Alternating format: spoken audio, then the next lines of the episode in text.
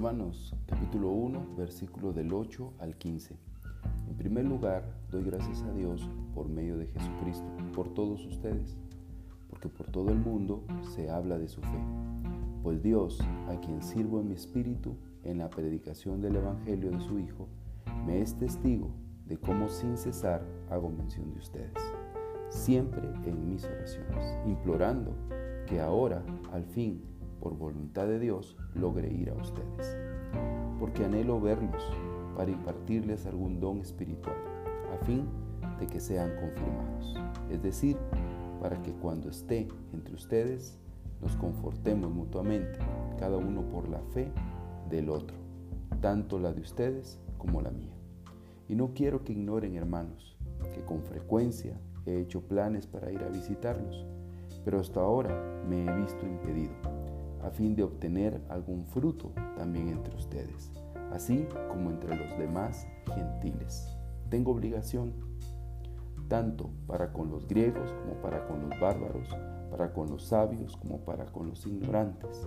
Así que por mi parte, ansioso estoy de anunciar el Evangelio también a ustedes que están en Roma. Versículo 8, Pablo dice primeramente, en el contexto, primeramente significa del o desde el principio o debo comenzar. Es decir, que aquí comienza el cuerpo de la carta. Doy gracias a mi Dios mediante Jesucristo. Pablo normalmente dirigía sus oraciones a Dios a través de Jesucristo.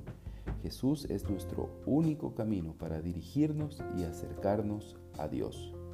Con respecto a todos ustedes, es decir, a todos los que están en Roma. Es muy probable, como vimos en el podcast anterior, que había un conflicto entre los líderes que eran judíos y los líderes que no eran judíos, porque los líderes que eran judíos, por el edicto de Nerón, fueron sacados de Roma y los que tomaron su lugar eran líderes gentiles. Pero después ese edicto ya no tuvo validez y los líderes judíos regresaron y se cree que había un conflicto entre ellos. Pero esto es una simple especulación. Pero luego dice Pablo de que su fe se divulga por todo el mundo. Y aquí vemos que Pablo hace una referencia a esta gran verdad. Obviamente está hablando del mundo romano. Es una exageración oriental llamada normalmente hipérbole, pero se ve que en el mundo conocido, en el mundo romano, la fe de la iglesia en Roma era una fe que se estaba divulgando por todo el mundo. Dice luego Pablo, testigo me es Dios. Pablo estaba tomando una especie de juramento en nombre de Dios. Esta era una manera, un estilo judío de declarar que estaba diciendo totalmente la verdad. Y luego dice que testigo le Dios que en su espíritu, dice, en mi espíritu, y se puede notar en el texto de que la E de espíritu es una E minúscula. Este es un buen ejemplo del uso de neuma para el espíritu humano, usada en el sentido de la vida humana del corazón del hombre. En el versículo 9 y 10 dice, siempre en mis oraciones rogándoles. Es increíble porque Pablo no comenzó la iglesia en Roma, y sin embargo, él constantemente oraba por ellos. Vemos que Pablo era un hombre de mucha oración y que oraba por todas las iglesias. Y lo vemos también, un ejemplo, en 2 de Corintios 11, 28. Que de alguna manera, dice, aquí vemos que esta es una oración condicional de primera clase, la cual asume que es verdad desde la perspectiva del autor o para sus propósitos literarios. Pablo planeaba visitar Roma en su camino a España. Es probablemente, él probablemente no planeaba quedarse por un largo tiempo, pero siempre deseaba ir a un nuevo campo donde ninguna otra persona hubiera trabajado, como lo vemos en el capítulo 15, versículo 20 y en 2 de Corintios 10 del 15 al 16. Es posible uno de los propósitos de la carta a los romanos fuera el solicitar fondos para su viaje misionero a España. Por voluntad de Dios, un próspero viaje para ir a ustedes. Esto está en el versículo 10. Y esto es algo importante porque Pablo no pensaba que su vida y planes de viaje le pertenecían a él, sino que todo era voluntad de Dios. Porque deseo ir a verlos. Esto era el plan de Pablo. Desear conocer a los creyentes de Roma, dice, para comunicarles algún don espiritual. Don espiritual fue usada en el sentido de sabiduría o bendición espiritual. Pablo se veía a sí, Pablo se veía a sí mismo especialmente llamado a ser apóstol de los gentiles. Luego dice, a fin de que sean confirmados. Al final de cuentas, ese es el propósito del compañerismo cristiano. Los dones tienen el propósito de unir a los creyentes en una comunidad de servicio y ministerio. Los creyentes tienen dones para el bien común.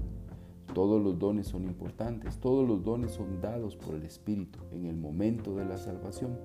Todos los creyentes son ministros llamados, dotados y de tiempo completo. Aquí Pablo claramente declara su autoridad apostólica, pero también declara la unidad de la comunidad de toda la iglesia. Los creyentes necesitamos unos de los otros. Pero no quiero, hermanos, que ignoren. Esta es una expresión de la cual Pablo usaba con frecuencia para introducir sus declaraciones importantes. Y luego dice que hasta ahora su viaje había sido estorbado. Esta frase también ocurre en 1 de Tesalonicenses 2.18, donde Satanás era el agente de ese estorbo. Pablo creía que su vida estaba guiada por Dios pero a veces interrumpida por Satanás. De alguna manera, las dos visiones son verdad. Lo podemos ver en Job 1.2, en Daniel 10. El uso de este término en el capítulo 15, versículo 22, implica que el impedimento era el trabajo misionero de Pablo en el área del Mediterráneo, un trabajo que Pablo no había terminado. Y luego dice, para tener entre ustedes algún fruto. En este contexto, fruto puede referirse a personas convertidas, pero también en Juan 15, 1 al 8 y en Gálatas 5, 22 se refiere a la madurez cristiana.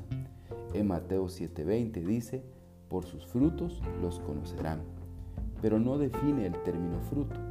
El mejor paralelo tal vez es Filipenses 1.22, donde Pablo usa esta misma metáfora tomada de la agricultura. Es decir, el contexto se refiere a nuevas personas convertidas. Finalmente, dice Pablo, soy deudor o también tengo la obligación. Pablo usa, este término varias veces en Romanos. Pablo estaba obligado a predicar el Evangelio a los gentiles. Número dos, Pablo no estaba obligado a la carne, estaba obligado a Dios. Y número tres, la iglesia gentil estaba también obligada a ayudar a la iglesia en Jerusalén. Finalmente Pablo en el versículo 15 dice que estoy ansioso de anunciar el Evangelio y nos muestra que como cristianos nosotros debemos de compartir ese mismo sentir, tener ansiedad por predicar y anunciar el Evangelio de Dios.